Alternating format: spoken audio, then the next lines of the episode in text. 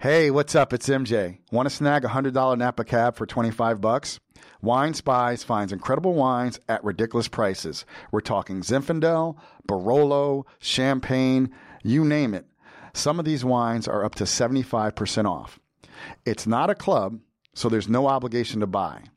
They even have a build a case option so you can mix and match wines and take advantage of free shipping on every purchase. Make sure you keep an eye out for their daily offer because once a wine sells out, there's no guarantee it'll be back. Go ahead and check them out. You'll even get a discount by going to winespies.com forward slash black wine guy. Hey, I'm MJ Taylor, also known as a black wine guy. I went from being a totally obsessed wine newbie to becoming the world's first ever African American fine and rare wine auctioneer in less than three years. In this show, I'll be talking to the mavericks, the philosophers, the players, and the deep thinkers who inhabit the world of wine. They'll share their experiences on how they made it, but more importantly, how they failed and got back up again. So grab a glass and let's get to it. This is the Black Wine Guy Experience.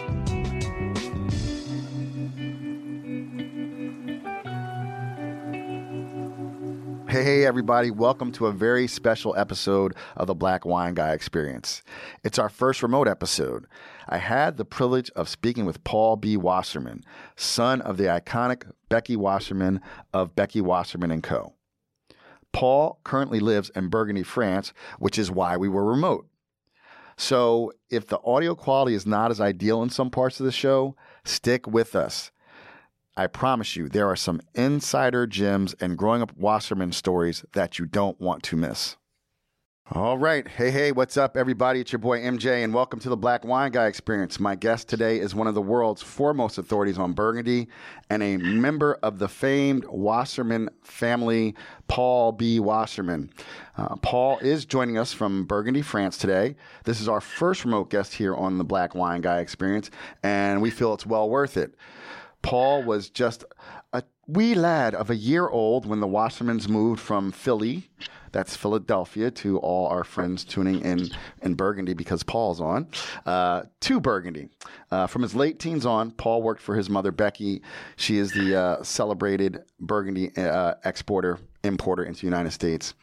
Uh, he moved to Los Angeles in 1994, where um, Burgundy was kind of frowned upon at the time. So he worked as a sales rep and was eventually hired as the French, German, and Austrian wine buyer for the Woodland Hills Wine Company, where he became known as one of the country's foremost specialists in French and German wines.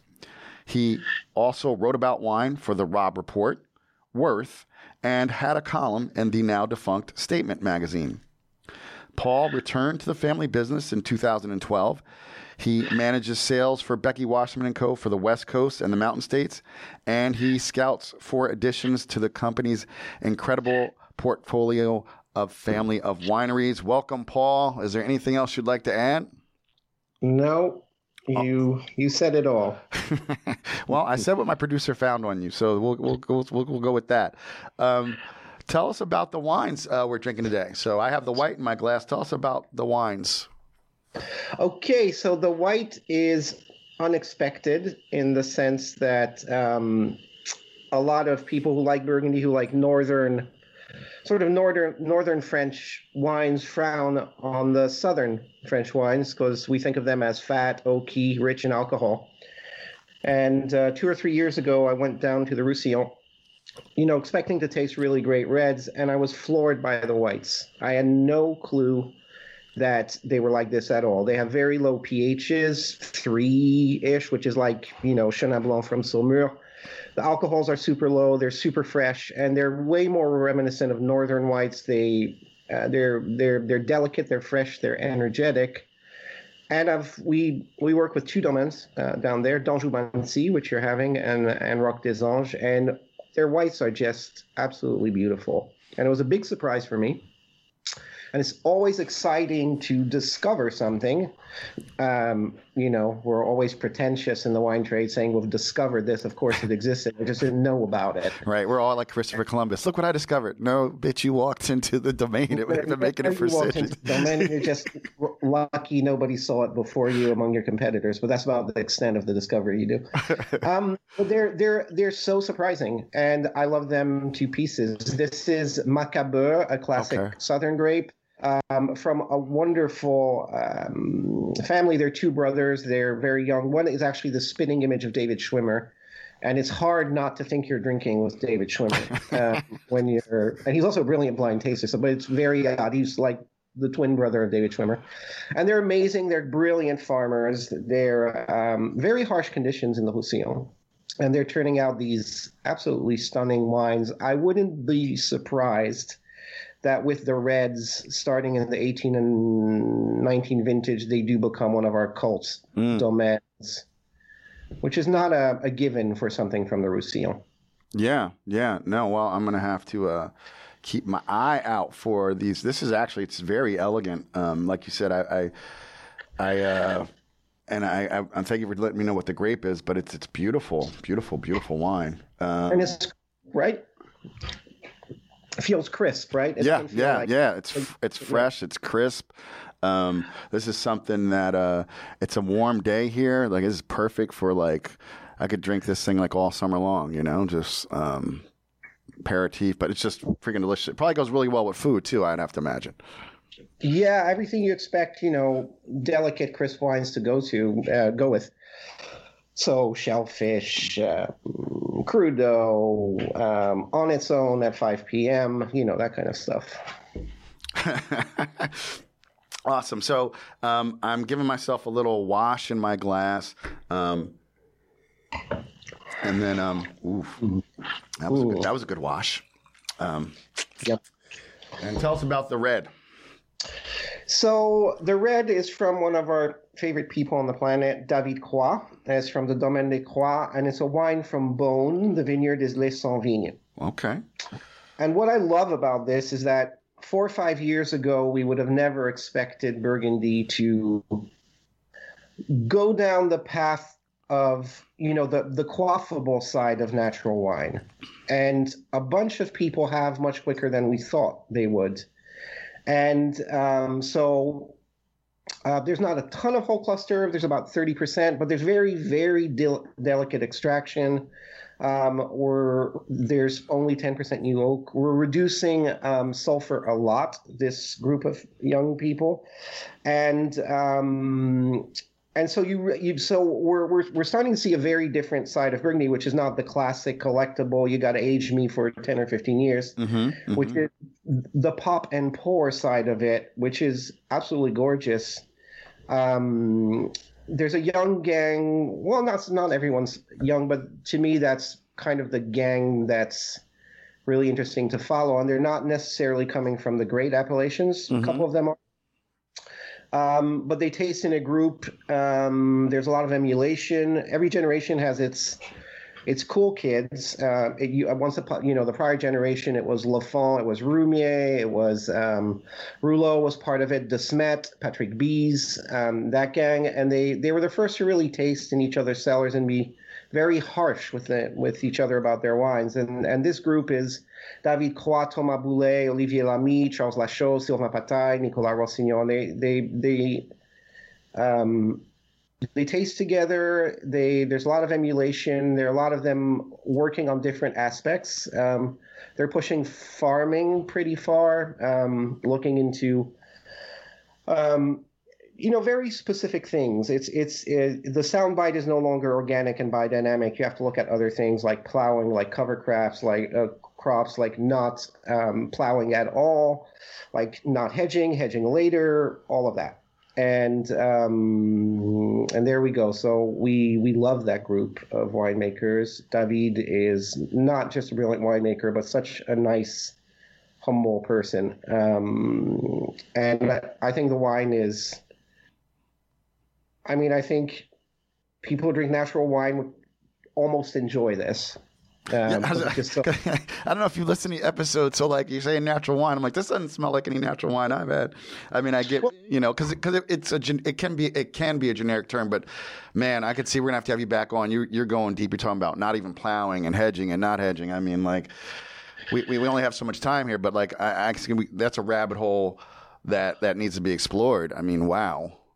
Yeah, I'll just say this. If Burgundy is going to be this expensive, they need to have the greatest farming on the planet. And um, certainly the domains that, you know, we care about and our competitors care about, we're, we're talking about the, you know, 10, 15 top percent of Burgundy.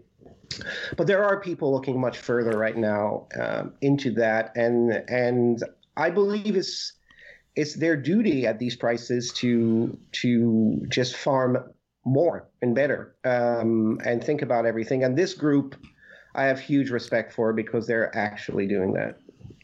Nice, nice. So I love this um because I, I don't know shit about Burgundy, you know, um because it's I mean you know 'cause- probably because I'm lazy, um but uh but um thank you for giving me some lessons here and uh now that I now that I got you now that I have your Skype number oh buddy I got you.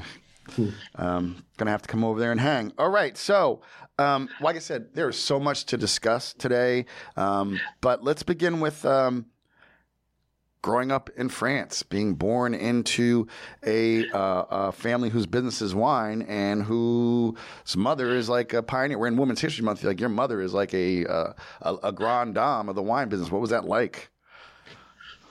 It was well. It didn't start out that way. My mom got into uh, the wine business in '79. I was 13. Uh, but once my parents moved to France, they were immediately um, into wine and food. Um, they had been before already in Philadelphia. My mom was a great cook.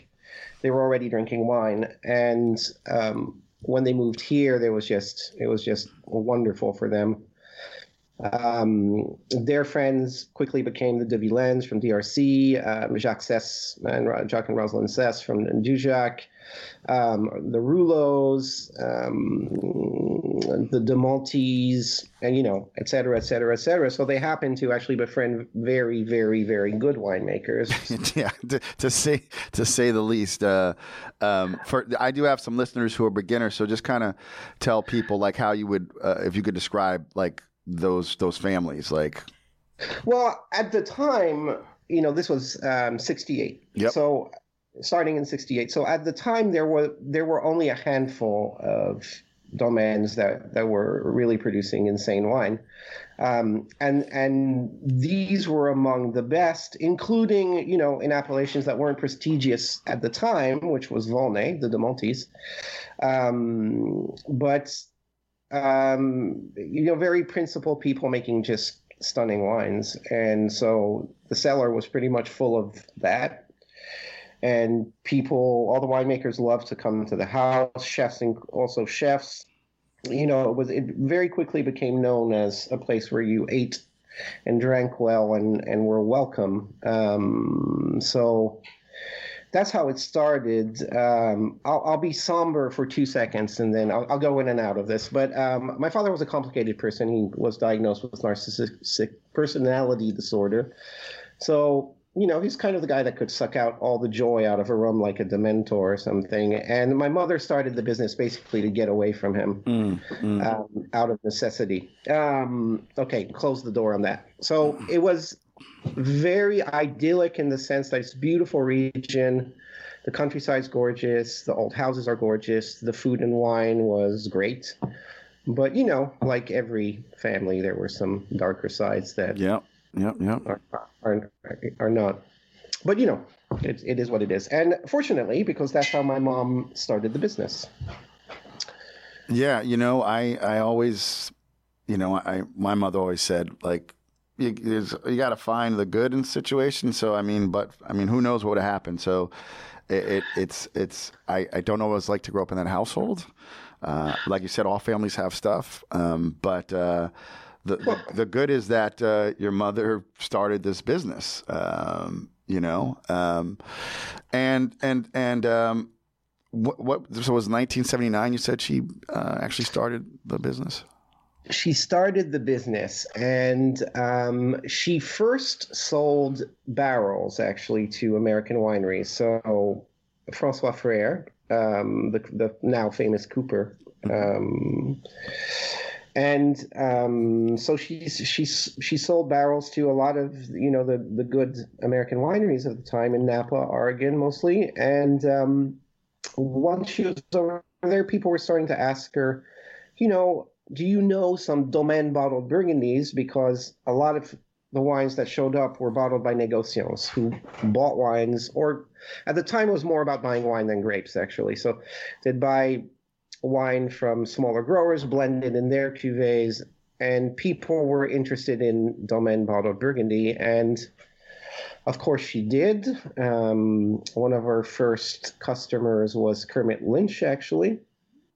Um, and from there, it, it, grew from there, basically. Um, at one point, her book was not only Burgundy, she was in partnership with a company called Herbvin, and I think she probably had a wine from every appellation in France. And the Rhone side of the book was absolutely insane. It had had all the greats. It had, you know, it had Clape. I'm not sure it had Trola, uh, but you know that that gang was in there.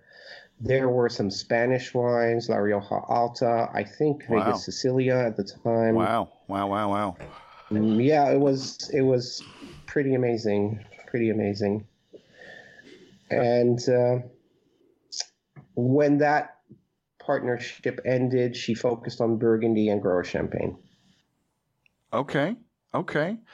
And so, like, you're growing up there, you're seeing your mom do this and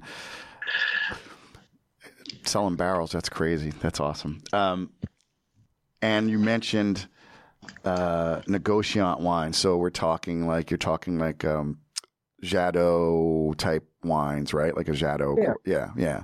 Uh, Bouchard yeah, pair. One include Jadot and Drouhin and Faiveley and people like that, but there are, you know, there's a lot of bad negociant wines too, um, showing up in the U.S.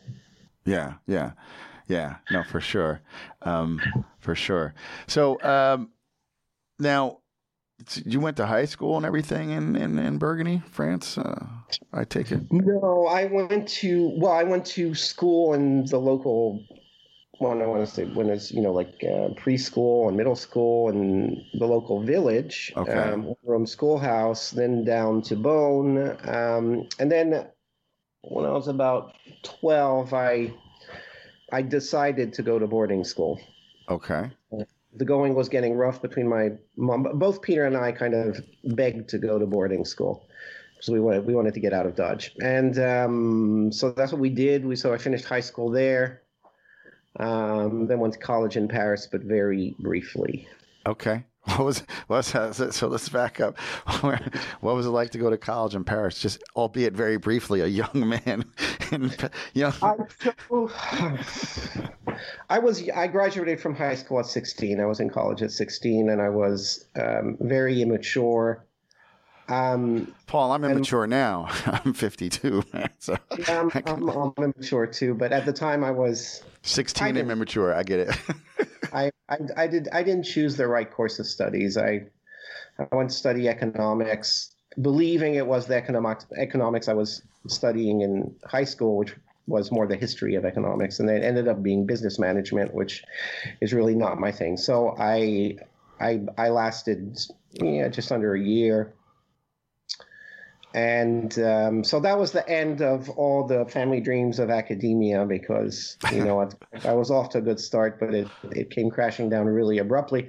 And then I went to work for my mom, and then at some point I went back to music school and did sort of both at the same time. Okay, so uh, 17 years old, 18 years old, you go to work for your mom. What does she have you doing? A lot of taking customers around and translating. So it's basically tasting in the cellars, and that started when we were teens. You know, as child labor, my brother and I really. um, um, but, it was a tiny company, and when she needed us, I mean, I started translating cellars when I was twelve or thirteen, which you know was fun. Um, and because a lot of it were was for the barrel customers, we, um, you know, we were we were going to taste the DRC and translating for winemakers, and it was it was good. It was fun. Yeah, that's not you know It's fun. tasting that DRC at 12, 13. That it's not. It doesn't suck. That is so glad you're here. This is definitely a unique experience. Um, so, um, so you're doing that. So, you, so you mentioned you went uh, to music school. Yeah. All right, all right. Uh, expand on that. How'd you end up? How'd you end up from economics to music school? Uh, well, economics was just the wrong thing. I mean, had I studied history or had I gone to, uh, you know, uh, journalism, or I, I'd probably my life would have been taken. My life would have taken a very different path because I did enjoy studying. Um, but um, something as concrete as um, accounting and business management and stats. I was good in math, but I I didn't care about accounting or things like that at the time. Um, so just wrong wrong choice. My parents were preoccupied with their divorce at the time. They didn't really pay attention, and I sort of threw a, a dart in the dartboard and said, "Okay, that's what I'm going to do." Basically, I had a friend that was doing that, and I was like, "Okay, I'll go do the same." Um, That's how I ended up in law And- school.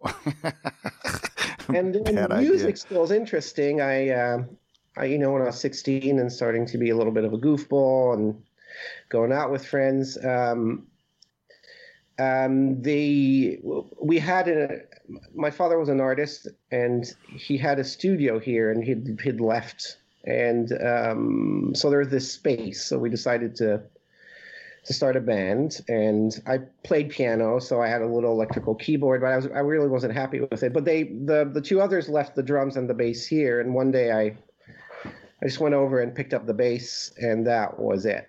To me that was what I wanted to do. So um, so I played the bass a lot. I went to music school. I worked part-time for my mom. Um, went to live in um, in Champagne with somebody who had a studio, went to London, and eventually made my way to LA with my bass and lots of dreams. Like most people go to LA. Not a an original story. either. No, but it, it is original because it's yours. But but that's so. I, I like this. He's like, I I I I was tasting at DRC, and then you know, and then I had you know I picked up a bass, and then I moved to Champagne with my bass, and then to London, and then I was in LA. Yep, pretty much. I I was very shy. I had to kick myself to leave France and go to LA. Again, I picked that. You know, I just went, okay, that's where I'm going. And um and so you know, the DRC thing sounds fun, but when I was 13, 14, 15, 16, all the trivia talk bored me to death. You Yeah, know, no, we- I I can imagine. I can imagine. we were we were very polite. We helped mom cook and clear, you know, clear the dishes and sat, you know, at the dinner table, but we were bored. Uh, you know, like there there wasn't this detailed winemaking talk or it was I don't know. It was it was different back then. I I found it all very boring. I liked the tasting part. Well, But, yeah, uh, no, I mean, I mean, no, and, and even even that, like you know, I love, you know, I like to have this show be a mix of you know of uh, some wine geekdom, but really it's just we're sharing a bottle of wine and telling stories, and and I could see, I mean, like at thirteen, like at fourteen, like, I mean, first of all, DRC, yes, it was the greatest, it's the greatest domain in Burgundy, but they weren't pulling down those type of prices. It wasn't, I could see it not, it wasn't wasn't like this is like a ten thousand dollar bottle of wine. Like that that might perk you up if you're thirteen. You know what I mean? But like back then, it was just like yeah. this is just a vulnerable producer of really good wine. You know, and you're like, I'm thirteen. what am I doing But- here? Yeah. And so I show up in LA and nobody likes Burgundy at the time. Yeah, what was that about? Why why did no one like Burgundy? Um, so I showed up in LA in '94, and you know, the United States had found the the consumer or the collector rather had found its voice, Robert Parker, and you know, to a certain extent, the Wine Spectator, maybe Steve Tanzer, but um, but certainly um, Parker liked a different kind of wines. He liked big wines, and Burgundy was not big, and and so this it, it, people people didn't find it trustworthy. Um, and it just it just wasn't popular. It it it started getting popular again in in the late '90s. So, you know, five six years later, it, it really started to to get popular again. I have one funny story is my second job in LA. I was working in a in a store in Beverly Hills that had somewhat of a celebrity clientele, and you know they'd come in and I wasn't really allowed to handle celebrities, but sometimes, sometimes I did. Normally, I was supposed to call the owner and. It was like you know, like that scene in Caddyshack. We, we, we have a pool in a pond. Uh, a pond would be better for you. Like like you you stay over here. right. So yeah. if a celebrity you know comes in, don't don't. But you know, don't engage. they were they were busy, so I got to. And I always remember that um, Donald Sutherland coming in and buying Bordeaux and and um, I asked him if he liked Burgundy, and he and he he got actually pretty angry. He got pretty angry. He says, "No, Burgundy makes me angry." And you know, with that deep voice yeah. of his, no, it was yeah, it was God telling me he didn't like my friends. You know, it was, but that was kind of the you know the thought about Burgundy at the time. He said uh, no. That's. Burgundy makes me angry with that with that baritone. That that, that intonation, like he was delivering yeah. a line in a movie, right? yeah, exactly. like the, the music came in, dun dun dun. No, Burgundy makes me angry. Um, so, oh my God. So I want to go. That is a very funny story. I want to go back to um, something you said just a moment ago, and that the collector had found its voice, and in Robert Parker. Now, now, at one point, I remember, wasn't he banned from Burgundy? Like they were like, "Don't come to Burgundy." Now he was really banned, um, but he was not. He was he was persona non grata. I understand. He was. I mean, the, um, the only problem with Parker, uh, if I make a slight detour, is he he really had a personal beef against Burgundy, and when when um, say Bordeaux produced a, just an okay or you know mediocre vintage, he was you know he'd pick out the good wines and say okay it's not great but maybe you should look at that. Well, as soon as Burgundy you know failed in his opinions, the the, the language was actually violent, accusatory.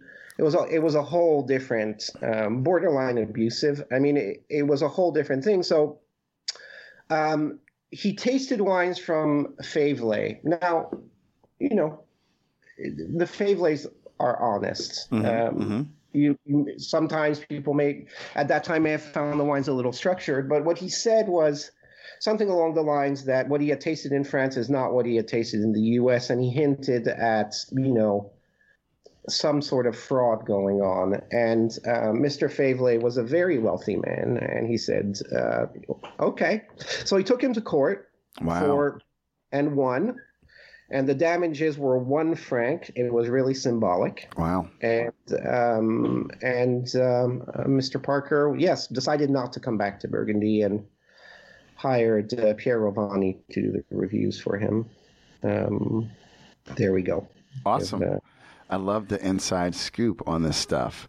Um, so, so is it safe to say because we've I've heard that like to have a seat at your mother's table, like you, you mentioned early. I mean, even when they first arrived and first arrived in France, but like, like it, it's it's the stuff of legends for anyone who loves Burgundy. I, I, take it Mr. Parker's never sat at that table.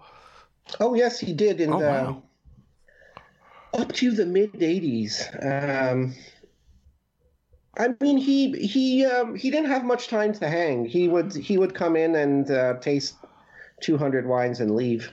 Um, would line up. I, I remember lining lining a bunch of wines up for him when I was 16 or 17, and seeing him go through them at a at an incredible speed and saying thank you and leaving. You know. Damn, uh, damn, Bobby, I would have hung out, man. Yeah, that's me though. That's just me. Um, um, so let's. I want to. I want to stay here for a second. So, like, uh, who, who's, uh, who's been at that table? Like, obviously, you mentioned the, you know, the people from DRC and other place, but who's been at that? Obviously, I would say, say Kermit. Kermit Lynch dined with, with your family. Oh yeah, yeah. I remember sitting on Kermit's lap and at the piano. I have a vague memory. Um, um, yeah, Kermit. I mean, pretty much everybody in the wine trade and and you know some other fun people, chefs, um, politicians, um, writers. Uh, it's it's name names. Drop some names, man. Drop some names. um, nah.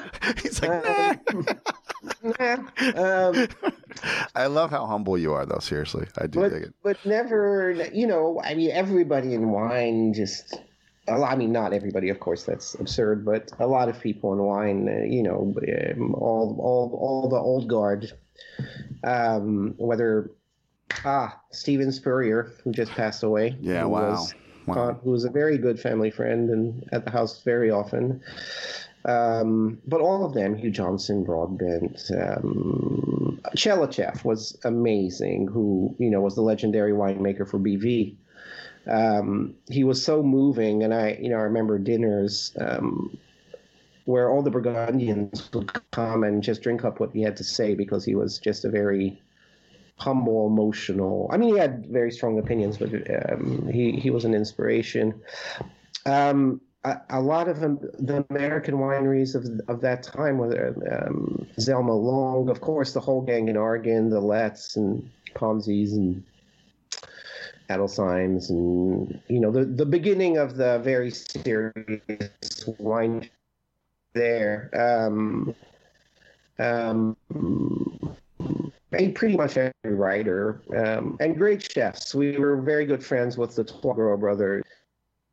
Richard only came by the house, and I remember him taking me in the garden and explaining, you know, how to pick vegetable. Um, yeah, it was it was it, it, was a house that drew people that were into food and wine, and then of course the people that just liked it that were not necessarily in the trade. Yeah, yeah, no, that's awesome. That's awesome. Thanks for sharing that with us.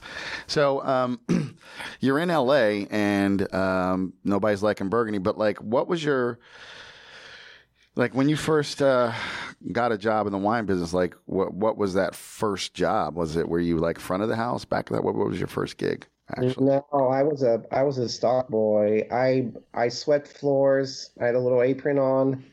I learned how to gift wrap. Um, I learned how that you know that blue was for Hanukkah and green and red was for Christmas. Um, I can still wrap a case of wine like a making a, you know a bed in the army. Um, I, I stocked the cold box. Occasionally, I was dragged out of the back. It was a it was um, a store in Los Angeles's Valley, which you know, will mean something to people who know Los Angeles. And it's called the Duke of Bourbon. And they basically sold California wine, but he knew who my mother was. So occasionally he'd trot me out, you know, from the back. I know your mom was go sweep the floor. I love it. well, that was it. He'd, he'd, he'd, trot me out from the back and, and say, "This is the son of Becky Wasserman." Of course, he was introducing me to a California Cabernet collector who would just, you know, look me up and down and not even understand what the Duke was saying. So I felt put on display, and I was I was much happier with my glue gun in the back. Um, then I went into retail in Beverly Hills, that you know place that had a few celebrities, and then I I left that, and for a long time I was a sales rep. You know, I did uh, I worked. Uh, you know, one of the great things I worked for Rudy Wiest for two years, and that really cemented my love of Riesling and German wines. I worked for some of my mom's importers. I worked for, you know, I I sold geeky wine around LA for a long time as a sales rep, and then I was hired by Woodland Hills Wine Company to um, become their French, German, and Austrian buyer, and that was awesome. It was at the time, I think, one of the greatest stores in the country. Um, without a doubt, we. Um, I was left to do whatever I wanted as far as purchasing. Um, and you know, we imme- I immediately started bringing in because they were pretty score driven when I walked in. Yep, yep.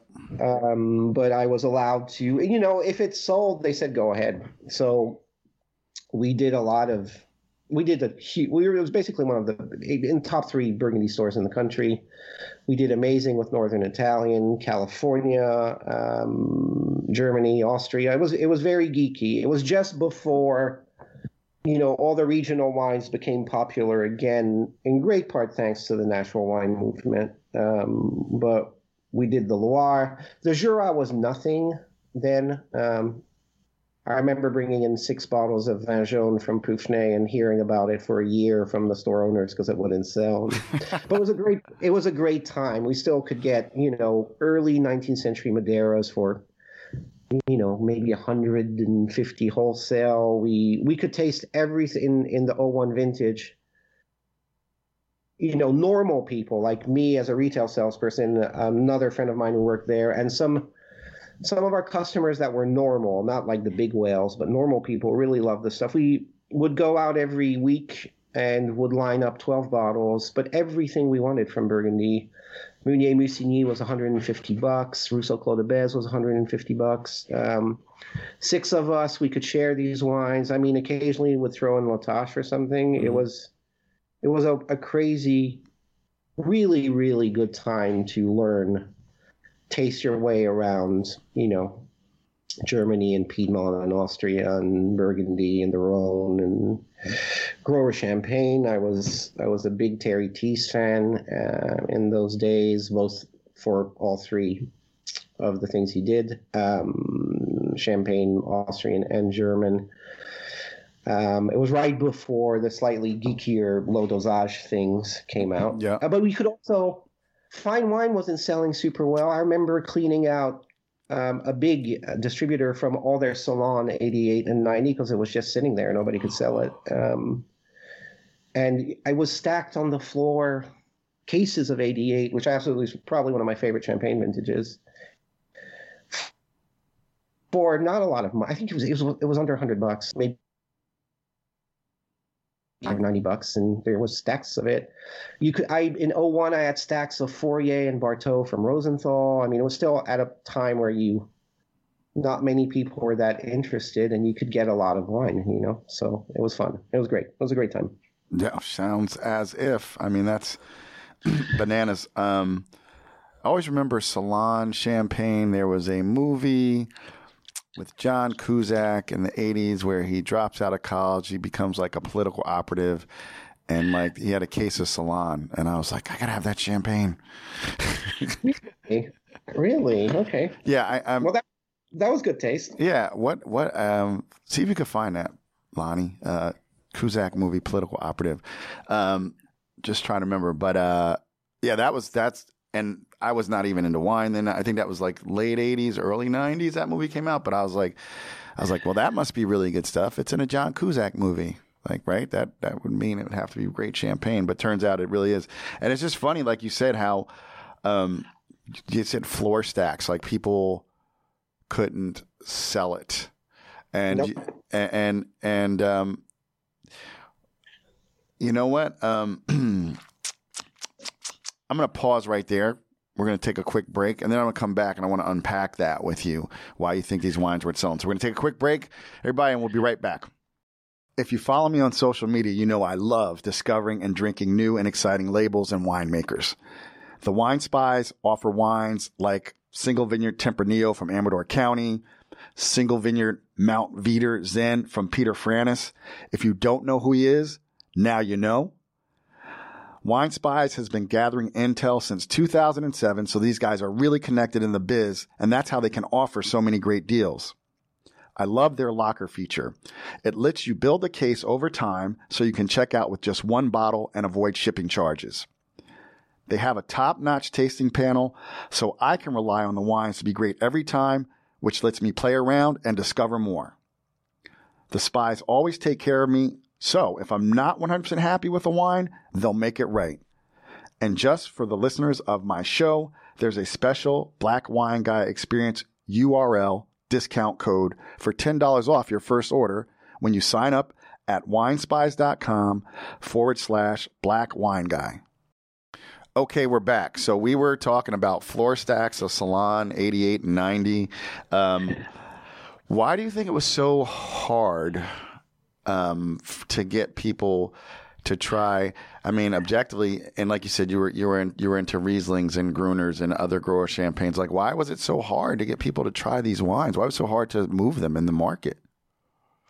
it was dominated by the press. So um, I think, yeah, I mean, it's, it's, a very simple answer. It was dominated by the press, and um, the press wasn't. You know, they they weren't looking at wines like that. Even Salon back in the days, and or they weren't making champagne fun and popular. They didn't like Burgundy. Um, they liked you know, the modern Piedmont wines, not the classics. So they didn't like Rinaldi, they didn't like Mascarello, they didn't like um, they didn't like Giacosa Brown Label, but um, it was, and so, but it was really good for us. The few the few stores around the country that said, you know, screw it, we're going to do what we want and what we believe in.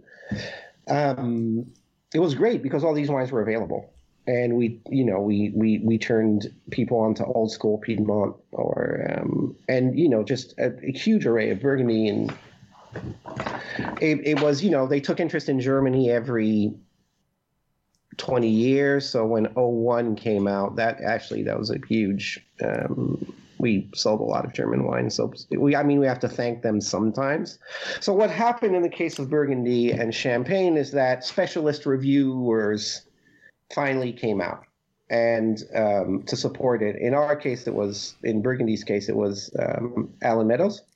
Okay. And actually, Allen Meadows happened to live in the same um, um in the same neighborhood as the the Woodland Hills Wine Company was in. So we we used to do all of our we used to put on tastings, educational tastings on Burgundy, and you know there was there was a great synergy there because, um, but he he was very instrumental in in in helping Burgundy sales. There was somebody who took it seriously, who reviewed it widely.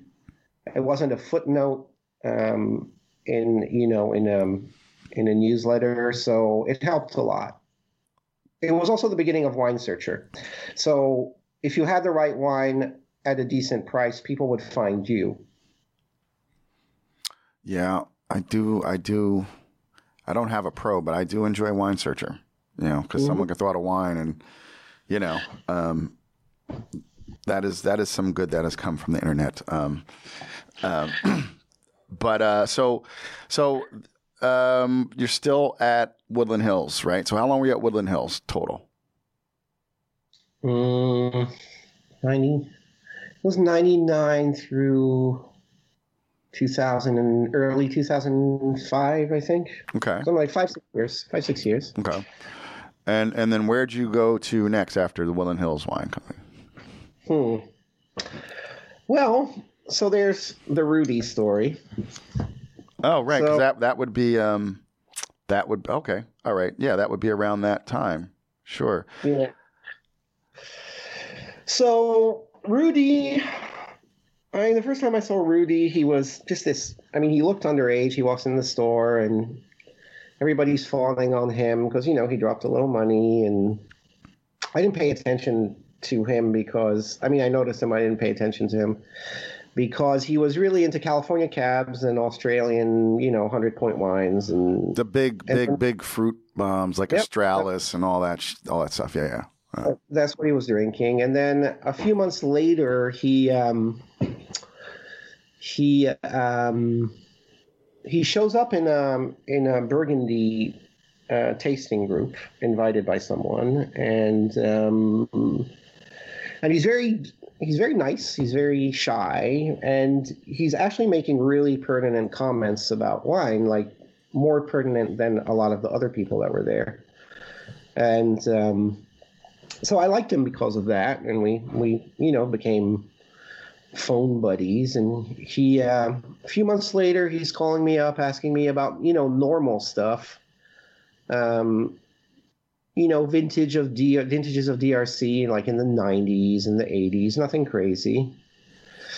And um, and then suddenly he's showing up with bottles from the 40s, the 30s, and um, you know the whole Rudy thing begins. Um, but at some point, Woodland Hills was a family-run company, and you know I, I, I need to do something else. So I was looking for investors to start a store, mm-hmm. and uh, Rudy stepped up. so I did open a store for Rudy. Um, it took a while, um, and as soon as we opened, um, um, well, the shit hit the fan. Uh, it was the Ponsot thing. We opened in, I think, early 2008. Okay. Then the Ponsot thing happened. There was then there was structural um, structural issues at the store, and um, it was a mess. He he didn't finance it properly. Um, it was basically a big storage facility, it, and there were there were beautiful architectural plans. It was supposed to be this very ambitious, gorgeous tasting room. It was it really it it, it was an old, beautiful old Art Deco uh, building, but things started to go south, and um, and basically I didn't see him very much, and I stuck around for about a year and a half because he had bought the business, he had put a little money into it, but not enough to make it survive, and then I just left um, a year before he got arrested, I think. Um, and uh, but he was, I mean, you know, he's obviously a complex human being, but um, he was generous. He was funny. Mm-hmm. He was an absolutely brilliant taster. Um, really, really gifted. Um, I don't know. What do you want to know? No, I mean, because I think I think uh, you know a lot of people just um, see that movie Sour Grapes and just think, um, how could these people be taken? I mean, but like you grew up around this stuff. I mean, like you said, this guy went into high level groups, and like you, you said, he's making pertinent comments. I mean, he obviously did have a love for wine and and a, some knowledge. Correct? He was you know, he had a lot of knowledge, uh, but that's easy to acquire. What's not that easy to acquire is a brilliant palate. And he was truly a, a great taster. I, you know, a lot of people talk about, you know, some some some Somms that are known to taste blind really well. Rudy was amazing. He could do the pony tricks like you know no one else. Um, but um, and he was really into wine. In the beginning, I'd drag him to German Trockenbeeren Auslese tastings. I mean, he wasn't messing around. He'd come. Um, and I don't know when the the whole fraud thing started, or but at, that wasn't the original Rudy. The original Rudy was just a total wine nut with the means to and we tasted extraordinary things and of course a lot of fake wine as well some of it some of which we noticed and some of which we didn't Mm-hmm, um, i think it was you know in the beginning it was very much a catch me if you can kind of story Okay. uh, he was really passionate even about what he was creating um, and he'd buy old wine to create um, these things and what he was always very what he was always very respectful of was the character of the vintage I think that's that's the way that he busts down the. That's the way he conned some of the more knowledgeable people. Is that Mhm. there was always, um, in his fakes, a um, a respect. There was a respect of something there, and it, in general with him, it was the vintage. Um, and so you know, if you 62 is an insane vintage in in in Burgundy. Mhm. Um, um, but if you put a great 62 in a bottle as a base wine and then tell people it's so and so, I mean, 62 is, you know, it's very, very special. So if you get that 62, If you get the essence of 62 in the bottle, you're like, oh, yes, right? It's like it had enough. You're, you're, you're 75% of the way there in believing, and your brain will do, you know, the last 25%, which it probably shouldn't, but that's easy to say in retrospect, you know? Right, right. Um, um, anyway, he, I mean, you know, he is a con, and con people are, are clever, and uh, he was good. I think he was very passionate about. it. I think he was even passionate about his fakes. Um, but like other people too, I mean, you know, I'm, with confinement, I'm watching a lot of you know true crime on Netflix, and I saw this guy doing you know fake Mormon um, history papers. I I mean, amazing. It, it reminded me of Rudy, and then there was this other person doing fake forgeries for art. I saw the you know, art forgeries the other day. I mean, they're. I think I saw that one with my wife. It was it was out in Queens. Yeah, that was a huge one. Yeah, yeah. They were they were in love they were in love with their their subject. They were true true fans. I think by the time so we we didn't by the time he opened the store we weren't friends anymore um, so i as much as i knew him well and i was you know running a store that belonged to him we didn't talk very much and um, i wasn't even at the pulso dinner in los angeles even though it was literally five minutes away from the store he didn't invite me to that uh, the store was a money pit and never made money. Um, I mean, you know, everything was investigated by the FBI and things like that. I mean, it's um, it, it it never it never sold. You know, what auction houses sold. It wasn't that kind of a place. It was a storage facility with a neighborhood geeky wine store, basically. Gotcha. Yeah, I mean he's uh, he's an interesting character for sure. I mean, uh, it sounds as if. I mean, I just it's. Yeah, I think I think. um and people don't know, uh, you know, when say you hear con man, it actually the original it's confidence man. So they gain your confidence, right? They, they gain people's confidence, and that's how they're able to do it. So, like somebody said, like you know, he he knew enough about a vintage to put enough in the bottle, and then you know, and and like you said, like our brain, I forgot what it's called because I'm not a psychologist, but our brain wants to be right, so it's gonna it's gonna link up and go, oh yeah, you know, uh, that did happen in '62, and oh look at the cork, and so you you find reasons for it to to be okay, you know. Yeah. So I mean, in my case, suspension of disbelief. It was the recession. I I I you know had wanted my you know a project that I was running for a long time, but there there were signs in retrospect that I should have. Um, seen as far as you know the the the the, the cleanliness of the labels bugged me. Mm-hmm. But on the other hand, a lot of what he forged was from the French wine merchant Nicolas. And I asked somebody I trusted in, in the wine trade in France, said, "Why are you know are these?"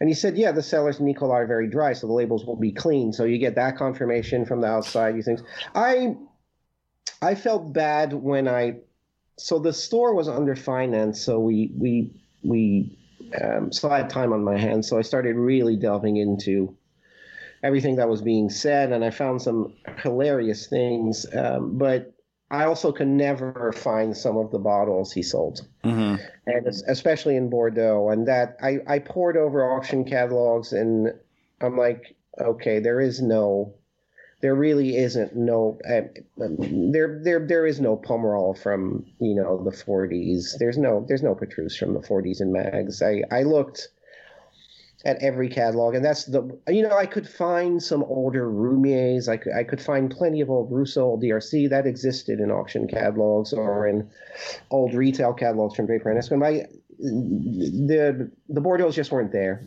Uh, the the right bank Bordeaux weren't there, and then it's not that I believed he was a faker. I just went, okay, this is not sitting right with me. So I that that was, and I kind of had figured out also on my own, kind of who he was, and that's when I kind of left. I uh, I'd made the connection to the banking um, scandal in Indonesia, okay. um, which is which is interesting because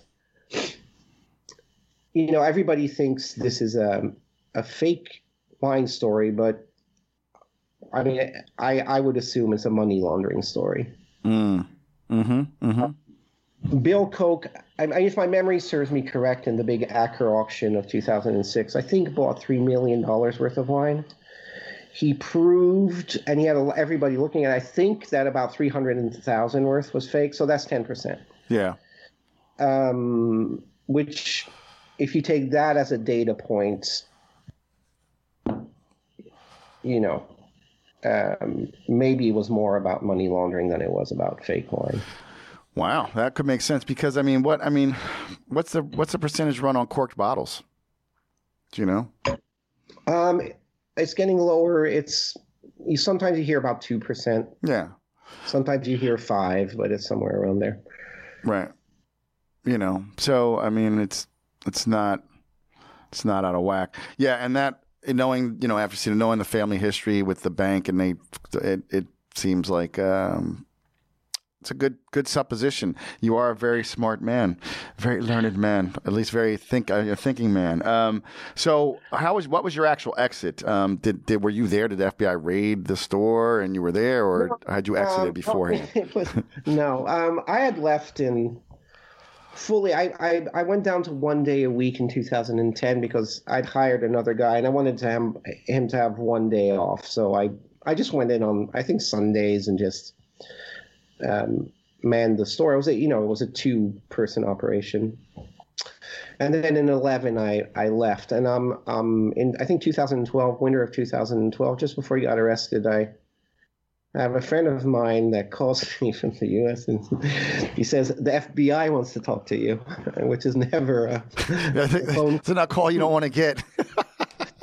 you're happy to get, and you know my stomach kind of sank in my heels, and um, and I got back to Los Angeles and I, I, I called the, the agent in question. And, you know, about two weeks later, he, said, I'd like to talk to you. And, um, and uh, I went to the federal building, and it, you know, they they it very it was total movie. Um, you know, they could have been cast out of a a cop. Central casting, thing. yeah.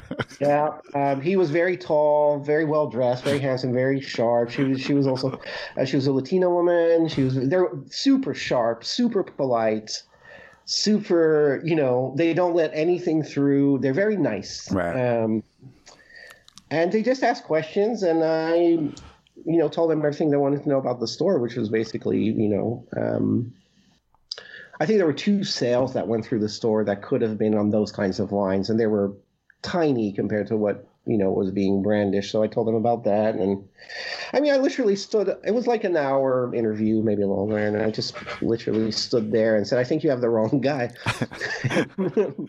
three three weeks later, boom. Um, yeah, I was in disbelief. You know, I I I saw some fakes, not all of them. I mean, I'm sure he calmed. You know, there are a lot of wines I believed in that weren't real, but um, I always thought he had he had been taken, not that he was pr- producing them. Um, and um, there you go. But I mean, you know, in the last two or three years, I hardly saw him. Yeah. Um, in yeah. the beginning, I did and went to the dinners and things like that. It was fun. Yeah. Very interesting. Very interesting. Very interesting. Well, man, thanks for uh, being willing to talk about that. So then what was your, so that was like I said, 2012 we got to, so then it was just time to go back to Burgundy. What happened? What what made you like? You're like let me let me get out of here. What's the extradition treaty between no, France and no, no, no, no, no. I mean, you know the. I mean, honestly, the you know the the, the government looked at every bit. No, I, I believe you. Yeah, and, and, there was nothing, there was nothing there. It lost money. It was not a a front for Rudy, and there was no doubt or question about that. Um, you know, it, it, was it was it was almost giving him money rather than you know. Um, no, actually, he was putting he was putting a ton of money into it. He was losing money. I didn't even understand it. Anyway, um, I really loved retail. I loved retail because it allowed me to deal with you know. And I want to agree with you. People, retail is one of the best places to be in the wine business. You actually get to talk to the consumer, the real consumer, you know, and and you, you do get to enter and you do get to interact with the sales reps, and then they bring around, you know, the producers. But like you are, you are your your ears to the pulse of the ground when you do retail. I love retail. Yeah, I love retail. I was very happy in retail. I I got to discover and get good at you know every region I chose to become you know involved in and um, I like to curate for my my customers and, and and things like that. And I had you know opinions, and I was really curating, and um, it was hard for me to to decide. So I was I, I briefly thought. I mean, I did other things. I published an out of print book. I um, I What's the name of your out of print book? We can let's revive it. Let's let's let's like, like make people pay like five hundred dollars on eBay for it. No, it's called Bouquet. Um, it's written by a, a, wonderful woman called G.B. Stern, and it's a hilarious book written in 1927 um, about a tour of um, France with two couples. One of them likes Bordeaux, one of them likes Burgundy. They bicker all the time about what's better. There's a beautiful feminist rant in it in Sauterre, she's she was my producer very, wants the movie rights. She, she was a very, very gifted writer. Uh, she was a friend of Noel Coward. She was a playwright. She was, and it was, it's just a lovely book. We, we produce um, a friend of mine called Karen Cease and I just reprinted a, a, a pretty version. It's got a silkscreen cover. Cover. We hired an illustrator. It was printed in the U.S., not um, not elsewhere on nice paper, nice thing. Anyway, I did that. We um, and then I was um, starting to, uh, you know, work part time for the family company, and then I realized that I could bring something to the family company, which was basically their their switch into other regions because Burgundy was starting to climb. I'd gone from a store that was, you know, had a 10,000 square foot um, Woodland Hills Wine Company that had a 10,000 square foot footprint full of wine, mm-hmm. where Wasserman was a big part of what I did, to a smaller neighborhood store where most of the 10,000 square feet was storage. And I realized that our family company was not that useful to me um, because I needed Loire, I needed, you know, I needed other kinds of wines, and my shelf space was limited for the for the more collectible wines, and and that was the um, that was what I thought I could bring. I had to ask permission. It's not like I walked back in. There was a team in place. Mm-hmm. Uh, um, so I said, "Can I please come home? I think I can I think I can do something that would be interesting. And and let and, me I'm gonna stop for a second because I, I think so many people now in this world, like in the social media world and and and with the rise of the Somm movies and people, you know, you are a Burgundy expert. Do you have any WSET or any other any type of degrees that say you're a Burgundy expert? But I, clearly you're a Burgundy expert. Do you have any pieces of paper that say that? No, right. I tried.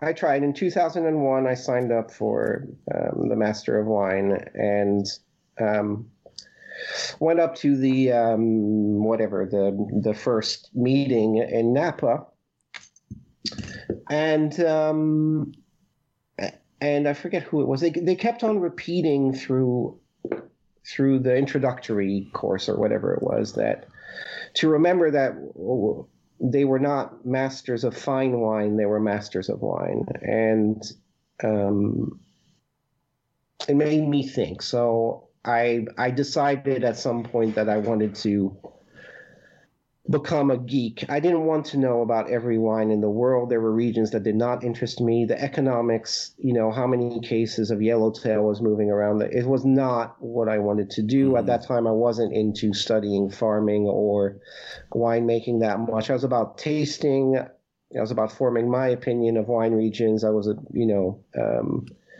and not you know not just high end wine, but I I I love you know brilliant um, wines of any any class. But but um I've got a palate that's you know European. Mm-hmm. Uh, mm-hmm. Uh, tends to be Northern European. Um, so I don't want to know about everything. So I decided to become a specialist. I wrote a couple essays for the MW and decided it wasn't for me.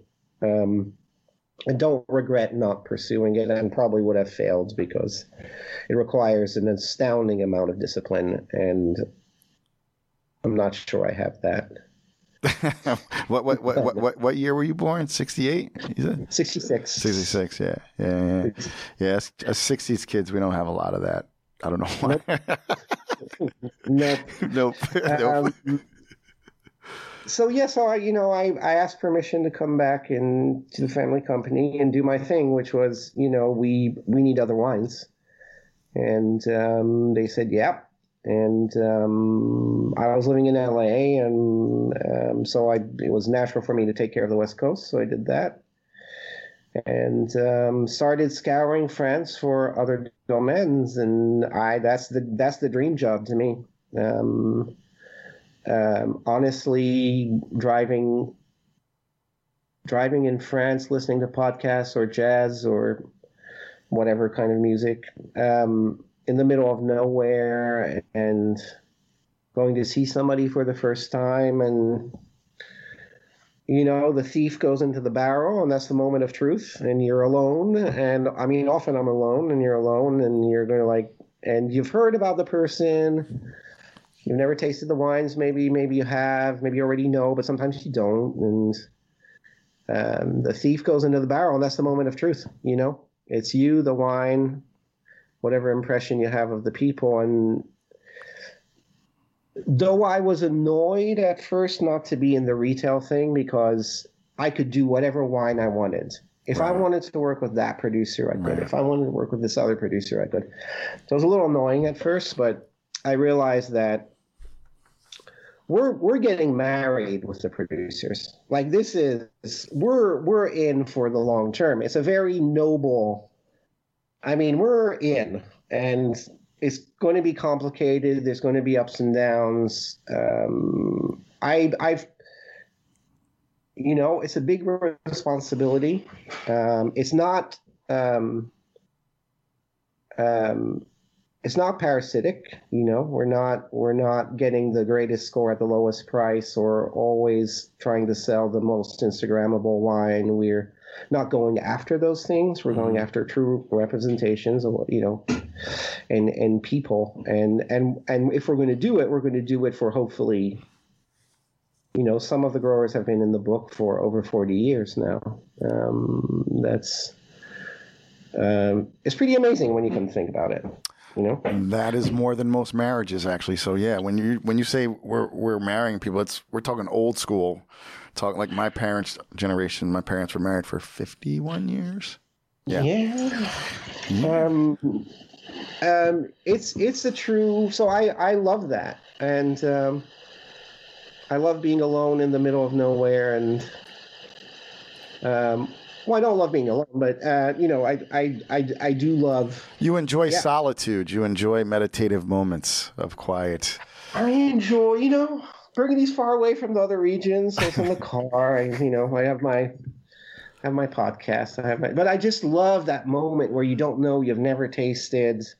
You kind of trust what you're about to taste because you know we're not taking wild guesses here. They're kind of sort of curated the guess the guesses themselves, and just that moment when the when the thief goes into the barrel, you're poured the first wine in the glass, and you know it's either the beginning of uh, a long story or um, Or or, or, or, on the slightly uncomfortable exit. yeah, exactly. You have a friend like, call me and at six oh five in case the wine sucks.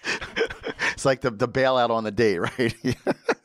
Yeah, but mostly by now we kind of know what we're stepping into. Yeah, I have to figure people are like you have a network of people like you need to meet Paul or etc. et cetera, so and so. You know, like you know. Yeah, a lot of it's coming from other winemakers now, but um, you'd be amazed that. I mean, the I the commerce of wine has a bad rap, um, but you know the the but true curating is really what we do. I mean, the passionate ones we actually curate, and there's a vision, there's a taste, there's um, there's some principles we want, um, and um, I I think I think it's noble noble calling, you know, and I I don't think the press does curate as well. I think they have to fill their newsletters or pages with a lot of this is great. Um, otherwise, you know, why you know why why buy a subscri- uh, you know 150 bucks for subscription if uh, you're only going to learn about three domains every year Yeah. um, no I I I I think it's a fascinating job and it's a complicated job and we get married and we represent and you know of course once something's famous um, is great but it, you know it, it can be a long long. It took us 20 years, or it took him 20 years, not us 20 years, for Fred Mugnier and Chambolle-Musigny to become a, a megastar. So that's, you know, I've once heard it takes at least 10 years to become an overnight success, and that's so true. So, um, is there anything right now? Because you, you know, I love what you said, and I just have to say it. Like, I, I, I want to go back to like, you know, you're Becky Wasserman's son, and they go, yeah, okay, go in the back and sweep up and stock shelves, and I'll parade you out to, the, Yeah, to the, you know, and then even when you came back to your mother's company, it was you like almost had an interview like, "Hey, um, yeah, exactly. I, I mean, the the willingness to put in the work. Is there a region now, like as you're expanding portfolios? Is there is there a region you're like we like we started with the uh, the Côtes Catalanes, the Roussillon? Is there a region Yeah. that you're really excited about right now? I don't have much, but I love Savoie wines. Um, Mondeuse, I think, is an insanely beautiful red grape. Um, I love the whites of the Roussillon. I do love the reds too. The Southwest is is is a treasure trove of unusual, rare variety. I think the Southwest. If I had to pick one today, because it's both white and red, um, the variety is incredible. So it goes, you know, all the way from for us Jurançon, all the way to Fronton. So that whole, you know, bit of land that's just north of the Pyrenees Mountain, until you reach, you know, the other side, which is not referred to as the Southwest. Cahors, um, Malbec can be such um, beautiful, very fresh uh, expression of red wine on Kimmeridgian, which is the same soil as Chablis. So it's kind of a little confusing because you've got these red wines on white wine soil, and they used to be black and tannic, but now they're anything but. Um, we work with a, a wonderful domain there um, called Calmet, um, low sulfur. I mean, just beautiful farming. Jurançon, which you know is kind of, uh, I mean, it's very similar to Chenin. It can be, it's super aggressive, acidic, almost tannic. It's it's a wine with a huge amount of personality. Fronton, such values, crazy biodynamic wines. Um, in, you know, rare varieties for no money whatsoever. Yeah, I, am I'm, I'm liking the Southwest a lot. Um, and I'm liking. I mean, you know, there's no point talking about the Jura, even though, of course, it's magnificent, and um, but also other. You know, price of wine's a problem, but it doesn't mean you you drink poorly for not a lot. I mean, everybody has you know Côte de Nuits envy in Burgundy, but honestly, the the the young kids making incredible wines from not the young kids, the the, the newer domains, newer people, some often outsiders making wines from modest regions. They're hungry, and you see that hunger in the wines. Mm-hmm. Like the, a lot of the other wines, you know, they're from prestigious appellations, very very desirable, but they're comfortable and they taste comfortable. Complacency so, is a word that comes to mind. Yeah. They taste, yeah, you know, they tick all the boxes, but I think I believe I can taste hunger and energy in wine and and you know, this is not news, but when you see Olivier Lamy in Saint Aubin, what he's doing is insane, or Sylvain Pataille in Marsannay or Chantrève, uh, David Croix in Beaune, which is the most frowned upon, you know, um, uh, Thomas Bouley in Volnay. I mean, we're just um, I, I, Amélie Berthaut and Fixin. I mean, there's just this hunger in the modest appellations, and I think it trumps the the the greatness of the terroir. To me, to to to feel that energy, that hunger in the wines, um, is what I want. Um, and it doesn't have to be a Grand Cru from the Côte de Nuits, honestly. And I'm not saying that, to, you know. No, I understand what you're saying, and I and I think people need to hear that because I think Burgundy for so long um, has seemed out of uh, reach for people, um, you know, for cost, you know, and uh, it's good to know that there's a, a shift. There, the, the, the times are a changing, um, for sure, for sure. So, um, let me ask you uh, one last question before we wrap up. Um, so you're you you mentioned you know your bass, you love jazz, bebop. What what's what is your ultimate uh, wine and jazz combination? Oh, wait, hold on. I'm gonna back up before you answer that. What was the bottle of wine? Like you grew up around all this amazing wine, but what yeah. was a bottle of wine that just like knocked your socks off when you were younger? That you were like, this wine stuff is the truth. Did you have a wine like that? I do. Like so, I I drank so many wines and tasted so many wines. You know, it's not like we were you were, were drinking. I mean, we you know. Uh, no, I mean you weren't you weren't chugging uh, jugs of uh, yes, the, right? The, the first wine I ever saw, and by seeing I mean the first wine I actually decomposed like a professional tasters and started pulling apart elements. You know. Um, was actually not a Burgundy. It was um, Kermit had um, this wonderful old negociant de Loire called René Loyau. and um, he was one of those old school craftsmen. You know, just incredible. My mom tells incredible stories about them, and I used to go as a kid, and she. There were a few bottles she kept from the Kermit era um, that she was very emotional about, and I knew this was one of them. And it had this beautiful Art Deco label, like archaic, you know, from the 20s label, and it was an early 70s um, Vouvray Moelleux. And I, at some point, my mom said, Yeah, I'll go. She always sent me to the cellar to pick stuff out for customers. I must have been 14, 13, 15, something along those lines. And um, I said, Okay, it's time for this bottle that she. Um, mom's funny. They're they're they're wines that she'll never let us touch, and you know, for, for, for some growers, it kind of accumulates. Like we're looking, we're staring at 40 cases, and we're like, "Mom, can we, can we?" And you know, so, "Mom, come on, it's just relax. You've got you know 500 bottles. We'll we'll do this." But this this one bottle of Vouvray, she just didn't want to, you know. There, and finally, you know, I knew it must have been the right moment. I said, "Can we drink this?"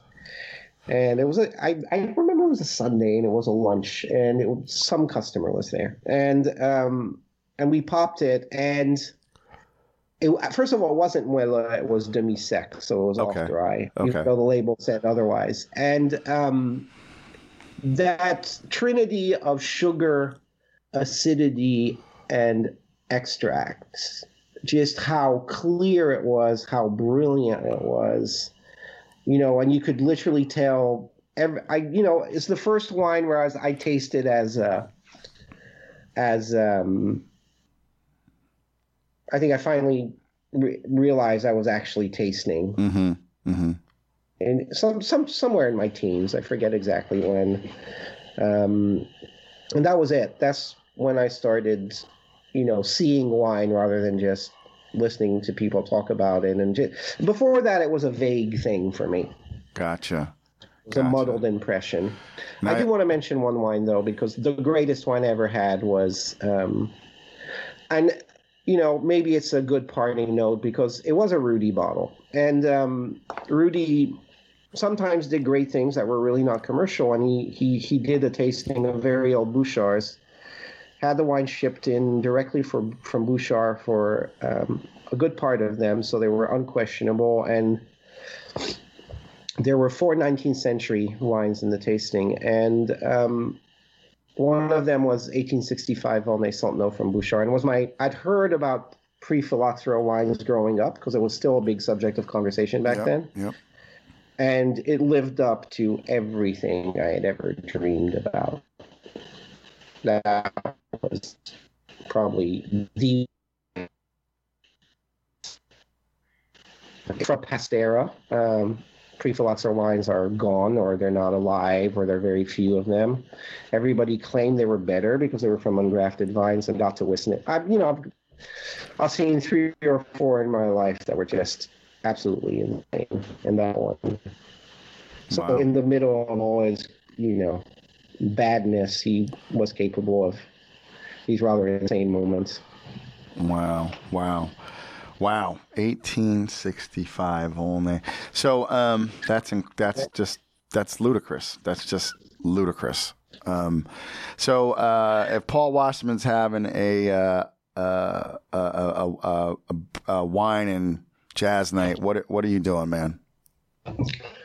Wine and jazz. I like I like Burgundy with jazz. I mean, I, I I listen to a lot of music. I listen to electronic music a lot. I listen to all kinds of music. But um, if we're going to talk, you know, acoustic jazz, you know, '60s, '50s, '40s, um, there's little doubt in my mind that it's Burgundy.